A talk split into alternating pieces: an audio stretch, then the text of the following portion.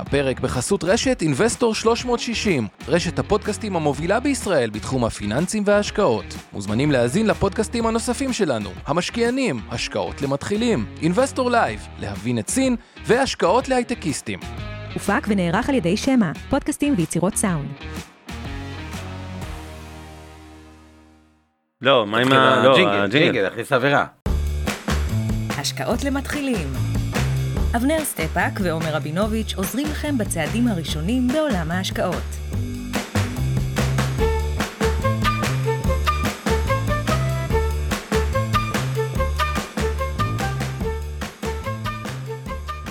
אהלן, עומר רבינוביץ'. אהלן אבנר, והיום אנחנו נדבר על כמה נושאים. כמה נושאים. כן. על מה נדבר?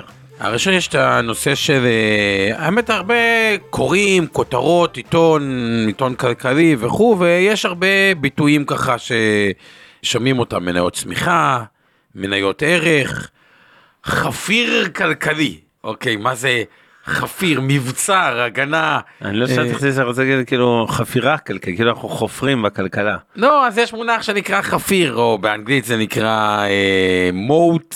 וואלה, אני מרגיש אה, שאני, הפעם אני אהיה הסטודנט ואתה תהיה המ- המרצה, תסביר לי, אני לא מכיר חפיר, אני לא יודע. חפיר, moat. בקושי אתה- בעברית אני מכיר את המושג הזה. אז אה, חפיר כמו שמבצרים אה, מבצר אז אה, יש אה, נסביר לך עוד מעט אבנר אם אתה אוקיי. אה, לא מכיר ועוד כל מיני אה, דיבידנד טוב, אז יאללה, תחפור לנו לחפיר, אבל אני מציע שלפני זה נתחיל מהסיבה העיקרית לכינוס הערב. מניות צמיחה ומניות ערך. בדיוק, אז מה זה מניות צמיחה? נתחיל מזה. כשמן כן הן, זה מניות של חברות שצומחות. בדרך כלל, לדוגמה, אינטואיטיבית זה מניות של חברות הייטק, זה לא רק הייטק, אבל הייטק היא כמובן חלק גדול מחברות הצמיחה. אלה חברות שבדרך כלל צומחות בהכנסות הרבה פעמים יותר מ-10% לשנה, והרבה פעמים גם השיעור הרווח שלהם מתוך ההכנסות, גם הוא גדל משנה לשנה בצורה משמעותית, ולכן אנחנו קוראים להם חברות צמיחה. הסיכון של החברות האלה, לפחות בשלבים היותר מוקדמים שלהם בבורסה, הם כבר לא סטארט-אפ, אבל הן נסחר- נסחרות בשנים הראשונות שלהם בבורסה, זה א', הן הרבה פעמים מפסידות כסף, נכון? כי הן רוצות לממן את הצמיחה של עצמן, הן משקיעות כל שקל או דולר פנוי שיש להם בשיווק ולגייס לקוחות חדשים ולצמוח יותר ויותר מהר ויש המון המון המון אנשי מטה ומתכנתים בהייטק באותה חברה כדי לפתח מוצר יותר טוב מהמתחרים וכולי, כי הם בשלבים שהחברה הזו היא מאוד צומחת. אז החיסרון הוא שלפעמים אנחנו בחברה צומחת, אמנם נראה צמיחה יפה בשורת ההכנסות, אבל לפעמים החברה עדיין מפסידה או מרוויחה מעט יחסית. ולכן המניות של החברות האלה בדרך כלל של חברות הצמיחה ייסחרו במכפילים גבוהים. זוכרים את השיעור את הפרק על אה, מכפילי מניות? אז מכפילי רווח של חברות צמיחה לרוב יהיו גבוהים משמעותית מאלה של מניות ערך שעוד רגע נגיע אליהם. אבל חברות צמיחה לא חייבות להיות רק חברות טכנולוגיה. יש לנו גם חברות מענפים אחרים שזה יכול להיות ענפים שצומחים משמעותית או ענפים שלא צומחים אבל החברה בתוך אותו ענף היא צומחת. זה יכול להיות חברת נדל"ן שמככבת והיא מניית צמיחה לכל דבר. גם אם התחום של הנדל"ן נניח באותם שנים באותו המדינה הוא די סטטי ויציב וזה יכול להיות אה, חברות של ענפים שלמים. אנרגיה מתחדשת זה ענף שצומח כידוע בשנים האחרונות הרבה וצפוי להמשיך לצמוח. זה מניות של ענף צמיחה אוקיי? וכולי. ולכן בגדול מניות צמיחה אלה מניות שצומחות יותר מהר בהכנסות וברווח ממניות הערך שעוד רגע נגיע אליהם. והחיסרון הוא כמובן יש סיכון באירוע הזה אוקיי יכול להיות שאנחנו צומחים אבל הכיוון הלא נכון יכול להיות שניתקל באיזשהו משבר וזה לא חברה מבוססת ויציבה שכבר בנתה את עצמה וקיימת 50 או 100 שנה כמו איזה מקדונלדס או קוקה קולה או אפילו יותר שנים ולכן יש גם אה, סיכון במניות צמיחה. עכשיו חשוב לי להדגיש כבר בשלב הזה שכשאנחנו מדברים על מניות צמיחה ומניות ערך זה לא אומר שמניות צמיחה הן יותר טובות מחברות ערך כי הן צומחות. או הפוך שמניות ערך אה, פחות טובות כי הן אה, רק ערך, תכף נסביר את המושג. וזה גם לא אומר שבתיק ההשקעות שלכם בכל רגע נתון אמור להיות רק או את זה או את זה. כרגיל בהשקעות הכל שאלה של מינון, אתם לא אמורים לשים את כל הביצים בסל אחד, לא משנה אם זה מניות ערך או מניות צמיחה. אתם רוצים להשקיע גם וגם. כמובן שיש תקופות שאנחנו רוצים בתיק יותר מניות צמיחה ויש תקופות שנעדיף יותר מניות ערך זה תלוי פשוט בתמחור של אותן חברות ביחס למציאות הכלכלית באותה אה, חברה או באותה תקופה בכלל במשק ובעולם. בוא נעבור למניות אז- ערך, אז- תספר לנו או שאתה רוצה עוד להוסיף על מניות צמיחה. אני רוצה רגע לקחת צעד אחורה. מה המטרה שלנו בתור משקיעים? להרוויח כסף. להרוויח כסף ולייצר תשואה שהיא טובה, להכות המדדים מי שמשקיע במניות ספציפיות, גם ליהנות מזה. אם אפשר אבנר אתה נהנה פה איתי? בדרך כלל כן. ב-85% מהזמן. את ה... 15% אתה מרגיז אותי. אתה יודע למה? להתחיל את כל הרשימה או לדלג? אה, האמת נדלג, אה, יאללה. נמשיך בהמשך שנגיע בפרטי. כן, ב- בפרטים. אז ככה, מניות צמיחה, תחשבו על זה כקצת מניה דיפרסיה, הרי כאילו מבחינת המשקיעים. אין דבר יותר כיף מלהשקיע ולהתאהב במשהו שהוא צומח. כן. עכשיו, משהו שהוא צומח, ובכלל אבנר הזכיר צמיחה מאוד מאוד מהירה לחברה הפסדית, כמה הוא שווה? הרבה אנשים, ואני ראיתי מה ש... כאילו, כמעט אי אפשר לתמחר את זה, זה, זה, זה מאוד מאוד אה, קשה, כי ככל שמשהו צומח יותר מהר, אז כל שינוי קטן בהנחות הבסיס, הוא מאוד מאוד משנה את התמחור. אז בתקופות של אופוריה, כנראה שאנשים ישלמו עליהם הרבה הרבה הרבה יותר מדי, וזה מתי שאני רוצה להשקיע בהשקעות ערך, שעוד רגע אני אגע בדוגמאות. בדיפרסיה, כלומר שהשווקים בדאון. בדאון, אחרי שמניות. יורדות, וניתן רק דוגמה אחת בתור אה, שתסביר, הרבה פעמים הן יורדות יותר מדי, כי מפסיקים לתת את הפרמיה שצריך לתת לחברה צומחת, מפסיקים לתת בה, ואז את הזה. בואו נראה רק דוגמה כדי להבהיר. זום בתקופת הקורונה הייתה ללא ספק מניית צמיחה, מגה צמיחה, כן. והמניה התחילה הקורונה ב-2000, אה, אגב זה מצחיק, התחילה את הקורונה וירדה, כי בקורונה הכל ירד, לא, כאילו, עוד לא זה- הבינו את גם זה לקח זמן שהבינו שזה. הפתרון, והייתה בשער 60. הופ, 60 דולר למניה. מתעוררים אה, שנה וקצת אחרי זה, בום, שער 500, 600 כמעט. כמעט פי 10 תוך כמעט פחות פי עשר משנה. בשנתיים. אה, שנתיים. אוקיי, גם בסדר. אה, כן, שזה בסדר, היה לי אה, מיליון שקל, עכשיו. אני עשרה מיליון שני- כן. שקל, שדרגתי את ה... זה בקטנה ככה. כן. אממה, אחרי הקורונה, וביתר שאת בתקופה האחרונה, כל מה שקשור לטכנולוגיה וצמיחה, קיבל דיפרסיה. וזה אבסורד, כי זום כאילו, הקורונה עדיין השפיעה עליה חיובית וכל העולם עבר, מי, מי, ידע מה זה זום לפני הקורונה שהוא לא מתחום ההייטק, אוקיי? ואתם יודעים בכמה היא נסחרת היום? ב-60.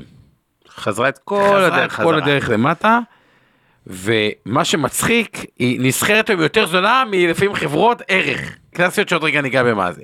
עכשיו, למה הבאתי את כל ההקדמה לתפיסתי החשובה הזאתי? כי ברגע שמבינים את זה, אז גם מבינים שאחת המטרות שלנו בתור משקיעים, היא בתקופות של אופוריה, להיזהר לא להיכנס, ל... לא לשלם 600 דולר על משהו שיכול לחזור ל... רק כי זו מניה צמיחה. 60 דולר כי זה צמיחה וזה אייפ וזה היה וזה סוחף וזה כותרות בעיתונים וכל יזם כמה הוא גאון וכו' וכו' וכו'. מה זה חברות ערך? חברות ערך זה כבר הרבה פעמים או שחקנים שמאוד מאוד התבססו בשוק שלהם. אגב, הרבה פעמים נהיו market leader. מה הכוונה? קוקה קולה היא באמת market leader בקוקה שוק קולה. בשוק הקולה. ואיך וורן באפט פעם אמר פעם אה, משפט? אם אני אקח תקציב פרסום ששווה כמו קוקה קולה, קוקה קולה שווה היום 300 מיליארד דולר, יוציא 300 מיליארד דולר על פרסום שאנשים לא ישתו קולה, עדיין לא יצליחו לא לשתות קולה, כאילו, זה כבר, די, זה כבר, מותג חזק, יציב. זה מותג חזק, הוא יציב. כמובן מצד שני כבר לא צומח ב-20% לשנה בהכנסות נכון. שלו, ברווח שלו. אבל כשאתה market leader, מה אתה יכול לעשות? כל פעם להעלות את המחיר קצת. בקצת, ולפעמים גם שותים טיפה יותר, והקצת הזה, לאורך זמן, הוא לא כזה הוא קצת. הרבה הרבה. עכשיו, הוא הרבה הרבה. עכשיו, מה עושים עם חברה שהיא כבר לא צומחת הרבה, לא צריך בה הרבה השקעות, כי אתה לא צריך מפעל חדש בשביל לייצר עוד שלושה אחוז פחיות בשנה, אתה קונה עוד מכונה ככה באותו מפעל. אז קודם כל, מה אתה יכול לעשות? החברה מרוויחה כסף, מה החברה יכולה לעשות כסף? או להשקיע אותו, או לחלק אותו כדיבידנד לבעלי המניות שלה. דיבידנד, למשקיעים. בדיוק הרווחנו כסף, מחלקים אותו. אגב, חלק מהחברות האלה, אוקיי, עושות את זה לאורך זמן מאוד מאוד ארוך, בישראל פחות יש תרבות, יש חברות שנקראות dividend aristocrats, שזה חברות שבמשך 25 שנה, כל שנה הגדילו את הדיבידנד. יש אגב את ה... כאלה שגם 50 שנה. ואלה בעיקר. מחברות הערך, בדיוק. נכון? כי חברת צמיחה היא, היא קצת יותר בדיוק. קשה לה ולפעמים היא משקיעה את הרווחים שלה בצמיחה. ולכן היא לא יכולה בכזאת אה, עקביות להעלות את הדיבידנד כל שנה. יפה, עכשיו, סתם ניקח את המכפילים, קוקה קולה היום מבחינת למדנו שיעור שעבר מכפילים, מכפיל 25 זה מייצג 4% בשנה, ארבעה. כן. 4, אבל הרבה משקיעים מסתכלים על זה כמו אג"ח, זה נותן 4% בשנה, אבל כל שנה הרווח עולה בקצת. מה זה אותו קצת הזה? ואני מזכיר בשוני מהותי מאפל, 2013 או 2016, קוקה קולה מכרה ב-41 מיליארד, והפלא ופלא היא מוכרת עדיין באזור ה-43 מיליארד, כלומר לא השתנה בכלל ההכנסות שלה באותם שנים, היא הרוויחה, תראו איזה מדהים זה, היא הרוויחה 11 מיליארד ב-2013 ומרוויחה 12 מיליארד דולר ב-2023, כלומר היא לא צומחת, אבל רווח עקבי. אגב, בקורונה רווח די עקבי. האם אגב בתור מניה היא נפלה בקורונה כמו שאר המניות? כן, כי כשיש מפולת אז... אה, אה, שיורד גשם בבורסה אה, שיורד כולם גשם, נרטבים. בבורסה כולם נרטבים. מהבחינה הזאת אגב, כן, נרטבים, היא ירדה ב, בשליש. אז זה הנושא של מניות ערך. עכשיו, רגע, אני רוצה עוד טיפה להרחיב על מניות ערך. הרבה פעמים נתנו דוגמאות כמו קוקה קולה או מקדונלדס, אבל גם מניות של בנקים למשל, אוקיי? אלה בדרך כלל, אה, אה, וחלק שוב מחברות הנדל"ן, רובם בדרך כלל הן חברות ערך, חברות שהרווח הנקי שלהם לא צומח דרמטית משנה לשנה לאורך זמן, אולי בישראל אה, ספציפית בשנים האחרונות זה לא נכון, הן חברות צמיחה יותר הבנקים מבחינת הקצב, אבל בגדול אלה חברות יציבות שמרוויחות כל שנה, גם בשנים רעות, גם בשנים טובות, הן גדלות ברווח שלהם, אבל בדרך כלל לא בצורה מאוד משמעותית. והם הרבה פעמים המניות של חברות ערך בדרך כלל נסחרות במכפילים נמוכים יחסית אם ניקח את הבנקים אתם זוכרים את הפרק על מכפילים אנחנו מדברים על מכפילי הון שלפעמים נמוכים רוב הזמן אפילו נמוכים מאחד זאת אומרת קונים שקל ב-80-90 אגורות. אבל גם פה יש טרנדים ואחד הסיכונים הגדולים זה לשלם over price על מניית ערך. איך נזהה מניית ערך בדרך כלל? תחומים שבהם השחקן הוא מאוד דומיננטי וגם גם סתם אבנר אמר, בנקים, בנקים בעבר היו בארץ למעלה מ-30 בנקים. היום תמונת הבנקים היא ידועה וגם אף בנק אפילו לא יכול לרכוש בנק אחר בשביל לצמוח כי הרגולטור לא ייתן לו. אפשר בגלל תחרות נכון. אז יש טיפה תנועה מבנק כזה לבנק אחר, אבל האמת זה די בשוליים. ואז הדבר היחידי שיש להם זה טיפה להתייעל, הם לא יכולים לעשות כאילו ולחלק אה, דיבידנד. עכשיו, יש תקופות שבהן מניות הערך הם לא בטרנד, כי כולם רוצים מניות צמיחה, ואת מי מעניין לקנות את קוקה קולה במכפיל 20 של 5% בשנה, שמניית צמיחה עשתה 100% בשנה. כאילו, זה לא מעניין. וזה לא משנה מה המכפיל, איך תסביר לבן אדם שעשה 100% בשנה, שאולי הוא במשהו יקר. אותו דבר, יש תקופות שכולם בורחים ממניות צמיחה, ועוברים למניות ערך, כי כביכול הם רוצים להיות יותר אה, שמרנים. עכשיו, בואו תראו משהו שהוא כל כך אבסורדי, אוקיי? מניית זום שאמרנו נפלה ב-90% והיא היום במכפיל רווח 15, מכפיל רווח זול, כלומר לא מתמחרת בכלל צמיחה למרות שעדיין צומחת, אוקיי? לעומתה מקדונלד שהיא מניית ערך קלאסית, היום מתומחרת במכפיל רווח 26, שלא מזמן היא תומחרה ב-11, 12 ב- ב- בשנת כן. 2013. אז מה בעצם התפקיד שלנו כמשקיעים? מה אנחנו רוצים לעשות? חוץ מלזהות, ותכף נגיד גם מה מחפשים בחברות ערך ומה מחפשים בחברות צמיחה ספציפיות, ומי שיעקוב אחרי הפודקאסט שלנו, המשקיענים, שזה תוכנית אקטואליה, מן הסתם אנחנו מדברים על זה הרבה. אנחנו רוצים או חברות צמיחה שהן לא מתומחרות בתמחור גבוה מדי, ועדיין יש בהן צמיחה, וזה השקעות בדרך כלל מצוינות, או חברות ערך שגם מתומחרות במחיר אה, טוב, על חברות ערך אנחנו לא רוצים לשלם יותר מדי, אבנר אני אומר ככה, בוא ניתן את ה... תן כמה מילים אתה, ואז אני אתן אולי עוד כמה דוגמאות שזה יהיה מוחשי גם על מניות בארץ וגם על מניות בחו"ל, ואולי זה רגע להגיד את אזהרת הסיכון שלנו.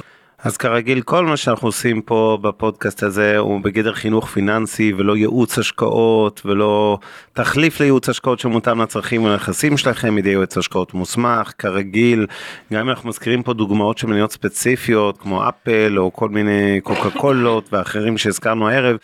אז תזכרו, זה תמיד לשם הדוגמה והחינוך הפיננסי, וכנראה שאי שם בתיקי השקעות והקרנות הנאמנות אה, של אינבסטור אה, 360 או של מיטב, ואצלנו יש גם קופות גמל פנסיה והשתלמות, אנחנו מחזיקים באותן מניות שאנחנו מזכירים, ולכן יש לנו אינטרס לכאורה בדוגמאות האלה, אבל בכל מקרה, אה, הפואנטה היא לא להמליץ לכם מה לעשות, אלא פשוט להסביר לכם את מושגי היסוד, מה זה מניות ערך, מה זה מניות צמיחה, זה מה שאנחנו מדברים היום. ואם נחזור רגע למניות הערך, אז בגדול, שוב, אין איזושהי הוכחה ברורה מה עדיף ביניהם, זה תלוי בתקופה, זה משתנה, זה תלוי בתמחור. יש עשורים שנבדוק והייתם עושים במניות צמיחה 11% תשואה לשנה נטו, בזמן שמניות הערך נתנו רק 8, ויש גם תקופות הפוכות, למרות שמניות הערך לכאורה לא צומחות משמעותית, השאלה בסוף גם באיזה מחיר קניתם אותם, כי יכול להיות שאני קונה מניה במחיר מופקע, ויכול להיות שאני קונה אותה מאוד בזול, ואז מן הסתם אני אייצר אה, תשואה יותר גבוהה, זאת שקניתי בזול, ולכן אנחנו צריכים להיות, אה, לחשוב כל הזמן במושגים כאלה, בקיצור של כדאיות ואטרקטיביות של תלויה במכפילים עצמם, בשווים בזמן קניית המניה, וכמו שאמרתי קודם, אני מבחינתי, אה, לא חושב שיש איזושהי נקודת זמן בחיים שלכם שתיק ההשקעות אמור לכלול רק אחד משני הסוגים האלה. תמיד יהיה משניהם זה רק שאלה אם זה 80 20 70 30 60 40 חצי חצי וכולי והשאלה הזאת יכולה להשתנות מעת לעת לפי התמחור אותם מכפילים של החברות האלה. אני אזכיר לקראת סיום אני ארוז את זה אתה יודע מה אתה תגיד את ההערות שלך ואז אני אעשה ככה סיכום של השידור. אוקיי okay, אז בוא נתחיל ככה דוגמאות כדי להבין יותר לעומק אה, נושא ונסתכל קצת על הבורסה הישראלית נחלק קצת אה, כי זה חברות ישראל, ישראליות ש... מכירים. אם אנחנו מסתכלים, אמרנו בנקים, זה יותר מהאזור של החברות ערך. כל החברות גז ונפט, בעיקר גז, בישראל, מה זה גז? ראו מכרה, ועכשיו מוכרים אותו. כלומר, מוכרים את הגז, והיה תקופה די ארוכה, זה תלוי uh, תקופה, עכשיו קצת עלה, שהם נסחרו סביב מכפילי 5, 6, 7. עכשיו תחשבו על זה, אתם קונים חברה במכפיל רווח חמש, היא מייצגת תשואה של 20% בשנה אם הרווח נשאר אותו הדבר. זה כאילו לא כזה גרוע, וגם זה ידע לעלות משפל בקורונה שהיה משאר, אה, ניקח את אה, ישראמקו בתור דוגמה, לא משנה כחברה, עלתה מ-30 לכיוון ה-130, כלומר, גם זה יודע לעשות פי 4 על הכסף, שזה נסחר זול מדי. אז זה ככה עוד אה, דוגמה. חברת צמיחה, מה משפיע עליה שתהיה אטרקטיבית? ככל שיש עוד, זה, זה נקרא TAM, total addressable market, מה הכוונה? ככל שיש לה יותר לאן להתרחב בשוק שבו היא פועלת, היא כביכול יותר אטרקטיבית. תחשבו על פייסבוק, לפני שהיא בעצם יש לה שלושה מיליארד, היום בפייסבוק אין, אין דרך גדולה להתרחב מבחינת כמות היוזרים, כי כמעט כל היוזרים הפוטנציאליים בעולם שיכלו להיות אצלה, הם אצלה. אז יותר קשה לה להתרחב. אבל ככל שאנחנו בשלב יותר מוקדם של הצמיחה, עם מכפיל יותר זול, זה מצוין. חברות ערך, פשוט להבין את הדבר הבא. בחברות ערך זה בדרך כלל מכפילים זולים, כשקניתם משהו זול, אתם רוצים לדעת שהוא לא משהו שהוא דפוק. מה הכוונה דפוק? שהמודל העסקי שלו נשבר. כי יכול להיות רגע שגם בלקברי אה, בעבר היה זול, אבל כבר אף אחד לא קונה את הפלאפון הזה. כלומר, אתם רוצים לוודא שהמודל העסקי הבסיסי של החברה הוא בר קיימא. לדוגמה, אם ניקח את קולה או מקדונלדס, על פניו נראה שזה מודל שהוא בר קיימא לאורך זמן, ואז זה רק עניין של מכפילים. אז זה ככה לגבי הנושא של אה, צמיחה וערך. אין דבר יותר רווחי בעולם מאם תפסתם חברת צמיחה קטנה והיא נהפכה לחברה גדולה. אני רוצה להזכיר, גם אמזון הייתה פעם חברה קטנה, וגם מייקרוסופט הייתה פעם חברה קטנה, וכדי להבין מה זה קורה לחברה קטנה אם היא נהפכת לחברה גדולה, לקחתי פה את אמזון ב-1997, כולל בועת הדוט קום, כלומר, בשנת 2000 לקחתי פה 1997, אבל תזכרו, בשנת 2000 היא ירדה ב-90 אחוז.